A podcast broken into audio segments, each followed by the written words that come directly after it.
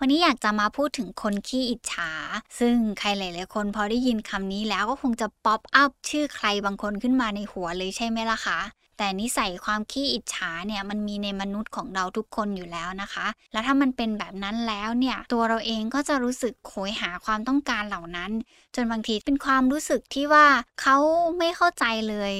ว่าเพราะอะไรครอบครัวของเขาถึงไม่สามารถเข้าใจเขาได้เหมือนครอบครัวของเพื่อนออจิต นี่คือพื้นที่ปลอดภัยสำหรับคุณ ดาวน์โหลดได้แล้ววันนี้ ทั้ง iOS และ Android สวัสดีค่ะคุณผู้ฟัง ยินดีต้อนรับเข้าสู่ออจิตพอดแคสต์วันนี้อยู่กับอีประชดาพรศรีวิไลนักจิตวิทยาคลินิก วันนี้อยากจะมาพูดถึงคนขี้อิจฉา ซึ่งใครหลายๆคนพอได้ยินคำนี้แล้วก็คงจะป๊อปอัพชื่อใครบางคนขึ้นมาในหัวเลยใช่ไหมล่ะคะ จริง ๆ คนขี้ฉาเนี่ยมันเกิดจากการที่เขารู้สึกว่าเขาเห็นใครดีกว่าไม่ได้ เขามองไปแล้วถ้ามีใครดีกว่าเขาเขาจะยอมรับสิ่งเหล่านั้นไม่ได้ แต่นิสัยความขี้อิจฉาเนี่ยมันมีในมนุษย์ของเราทุกคนอยู่แล้วนะคะ แล้วเราก็มักจะถูกบ่มเพาะมาตั้งแต่วัยเด็กของเรา มาตั้งแต่การเลี้ยงดูในครอบครัว ถ้าใครเติบโตมาในครอบครัวที่พ่อแม่ไม่ได้ให้ความสนใจมากพอ ไม่ได้รับความรักที่มันมากพอ หรือว่ามีการเปรียบเทียบกันในพี่น้องของตัวเขาเอง ตั้งแต่ช่วงวัยเด็กเนี่ยรวมไปถึงการที่ไม่ค่อยมีความยุติธรรมในบ้าน มันก็จะทำให้บ่มเพาะขึ้นมาเป็นมนุษย์ขี้อิจฉาคนหนึ่งได้เลยล่ะค่ะ แต่จริง ๆ แล้วมนุษย์ขี้อิจฉาเนี่ยเขาก็คงมีปมบางอย่างในจิตใจถึงทำให้เขามีอารมณ์แล้วก็ความรู้สึกแบบนั้น ซึ่งต้นเหตุแห่งความอิจฉาของมนุษย์เนี่ยมันมีมาจากหลากหลายสาเหตุมาก ๆเลย แล้วในทางจิตวิทยามองว่าคนที่มีนิสัยขี้อิจฉาเกิดจากการที่เขาชอบเปรียบเทียบ การเปรียบเทียบของเขาจะมีการเปรียบเทียบทั้งตัวเองดีกว่า และตัวเองแย่กว่า คนนั้นคนนี้อยู่ตลอดเวลา เวลาที่เราเปรียบเทียบแล้วเราก็เห็นคนนั้นดีกว่า แล้วเราก็รู้สึกยอมรับมันไม่ได้ มันก็เกิดเป็นความรู้สึกอิจฉาขึ้นมาได้ว่าเราอยากจะเป็นแบบนั้นจังเลย เรารู้สึกอยากจะดีเหมือนคนนี้จังเลย เรารู้สึกอยากจะทำได้แบบนี้จังเลย ซึ่งการเปรียบเทียบนี่แหละค่ะมันเป็นตัวบ่มเพาะชั้นดีมากๆ ที่ทำให้เราเกิดเป็นความรู้สึกอิจฉาคนอื่นขึ้นมาได้ สาเหตุต่อมาเลยอย่างที่กล่าวไปช่วงต้นนะคะว่า การที่เราเติบโตมาในชีวิตครอบครัวที่พ่อแม่ไม่ได้ให้ความสนใจมากพอ หรือไม่ได้ให้ความรักเรามากพอ มันสะท้อนถึงการที่เราไม่ได้มีพื้นที่ให้ความอบอุ่นของเราที่มันมากพอตามมาด้วย แล้วถ้ามันเป็นแบบนั้นแล้วเนี่ย ตัวเราเองก็จะรู้สึกโหยหาความต้องการเหล่านั้น จนบางทีถ้ามีใครที่ตอบสนองความต้องการลึกๆของตัวเราได้เนี่ย เราจะอิจฉาคนเหล่านั้นจังเลย บางคนจะเริ่มมาตั้งแต่เด็กๆ ที่เริ่มอิจฉาเพื่อนที่พ่อแม่ซื้อของให้างคนอิจฉาเพื่อนที่เพื่อนมีเสื้อผ้าใหม่ ๆ หรือกับบางคนอิจฉาเพื่อนที่เพื่อนเนี่ยได้ไปใช้ชีวิตอิสระของตัวเอง หรือกับบางคนเป็นความรู้สึกที่ว่าเขาไม่เข้าใจเลยว่าเพราะอะไรครอบครัวของเขาถึงไม่สามารถเข้าใจเขาได้เหมือนครอบครัวของเพื่อน นั่นมันก็เกิดจากการที่เราไม่มีพื้นที่ที่เรียกว่าความอบอุ่นในครอบครัว มันก็อาจจะทำให้เราเป็นมนุษย์คนหนึ่งที่มีความอิจฉาคนอื่นอยู่ตลอดเวลา เพราะตัวเราเองไม่ได้ถูกเติมเต็มความต้องการลึกๆภายในจิตใจ อย่างต่อมาเลยก็คือ อยากจะให้คุณผู้ฟังมองว่าไอ้ความขี้ฉาเนี่ยมันเป็นธรรมชาติของมนุษย์มากๆ เรามองว่า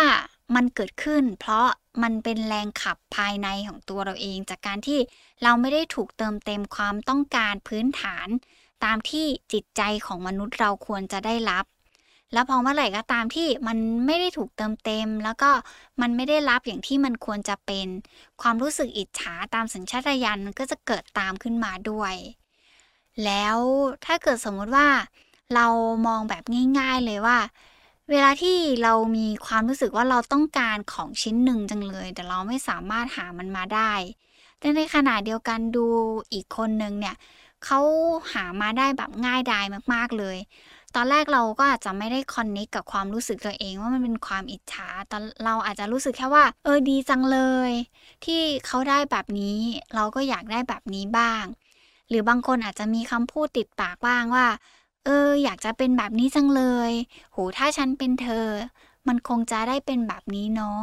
ซึ่งคำพูดติดปากเหล่านี้ล่ะค่ะ มันสะท้อนให้เห็นถึงความรู้สึกอิจฉาที่มันมีอยู่ในตัวเรา แต่ถ้าเมื่อไหร่ก็ตามที่ตัวเราเองรู้สึกว่าเราเป็นคนขี้อิจฉา แล้วเราก็ไม่ได้อยากจะทำร้ายคนอื่นนะ แต่แค่ความรู้สึกนั้นเนี่ยมันกำลังทำร้ายความความเป็นตัวเราจังเลยกำลังกัดกินความรู้สึกของตัวเรา เราจะจัดการกับมันยังไงได้บ้าง ถ้าเรารู้สึกว่าความอิจฉานั้นมันเกิดขึ้นบ่อย แล้วมันวนเวียนเข้ามาหาเราจนทำให้ตัวเราเองทุกข์ใจ อย่างแรกเลยอยากจะให้คุณผู้ฟังสำรวจตัวเองก่อนว่า จริง ๆ สาเหตุของความรู้สึกอิจฉาของตัวเราเองเราต้องการอะไร เรามีความอยากได้หรือเรามีความต้องการอะไรลึกๆกับตัวเองตรงนั้นบ้าง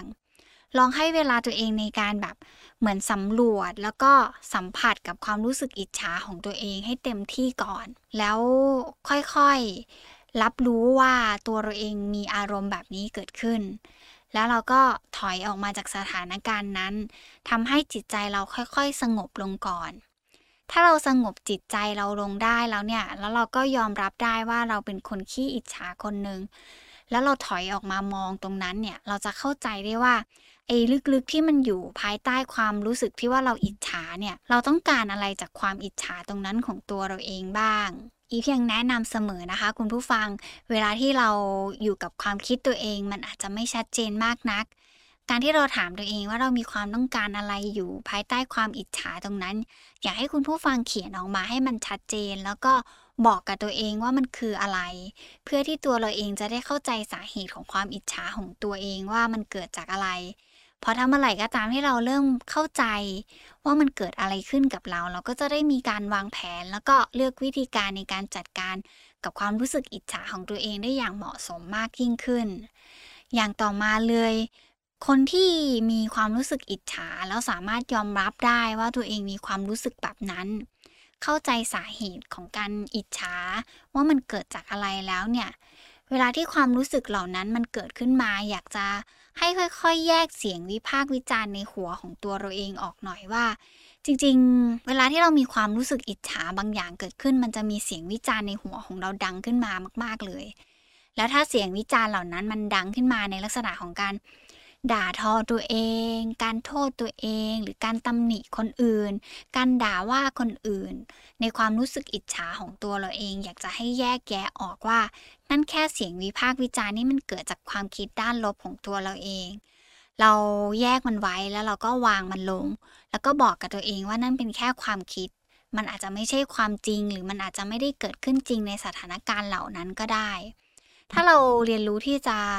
วางความรู้สึกเหล่านั้นของตัวเองลง แล้วก็แยกเสียงวิพากษ์วิจารณ์ของตัวเราเองได้เนี่ยบางทีมันอาจจะทำให้ตัวเราเองมาโฟกัส ในปัจจุบันว่าเรื่องจริงของความอิจฉาตรงนั้นมันเกิดอะไรขึ้นกันแน่ความอิจฉาเปรียบเสมือนไฟที่มันเผากินจิตใจของเรามาก ๆ เลย แล้วถ้ายิ่งความอิจฉามันทวีคูณมากขึ้นเท่าไหร่ ไฟเหล่านั้นก็จะยิ่งโชดช่วงในจิตใจของเรามากขึ้นเท่านั้น แล้วคนที่เจ็บปวดจากความอิจฉานั่นแหละค่ะ จะเป็นคนที่ทุกข์ใจมากที่สุดเลย แม้ความอิจฉาจะเป็นอารมณ์อย่างหนึ่งที่มันสามารถเกิดขึ้นได้โดยธรรมชาติ แล้วมันก็เป็นอารมณ์ด้านลบอย่างหนึ่งที่เราควรจะเข้าใจเวลาที่มันเกิดขึ้น แต่ความอิจฉาเนี่ยมันค่อนข้างเผาผลาญแล้วก็กินพลังงานในชีวิตของเรามาก ๆ เลย ถ้าเรามัวแต่ไปโฟกัสว่าเราอิจฉาคนอื่น เราไปโฟกัสที่ชีวิตคนอื่นมากเกินไป บางทีมันจะทำให้ตัวเราเองเนี่ยไม่สามารถเข้าใจตัวเราเองว่า ตัวเราเองควรจะทำอะไร จริงๆ นอกจากการทำความเข้าใจความอิจฉาของตัวเราแล้วเนี่ย เราอาจจะค่อยๆหันมามองตัวเอง แล้วก็มาเห็นในสิ่งดีๆ ที่มีในชีวิตตัวเองบ้าง เพื่อให้ตัวเราเองหยุดการเปรียบเทียบกับคนอื่น หยุดการมองเห็นแค่ชีวิตของคนอื่น แล้วก็กลับมามองเห็นชีวิตของตัวเราเองที่กำลังเป็นอยู่ตอนนี้ วันนี้ขอบคุณมากๆเลยนะคะ ที่รับฟังไว้เจอกันใหม่ EP หน้า สวัสดีค่ะออจิตนี่คือพื้นที่ปลอดภัยสำหรับคุณ ดาวน์โหลดได้แล้ววันนี้ ทั้ง iOS และ Android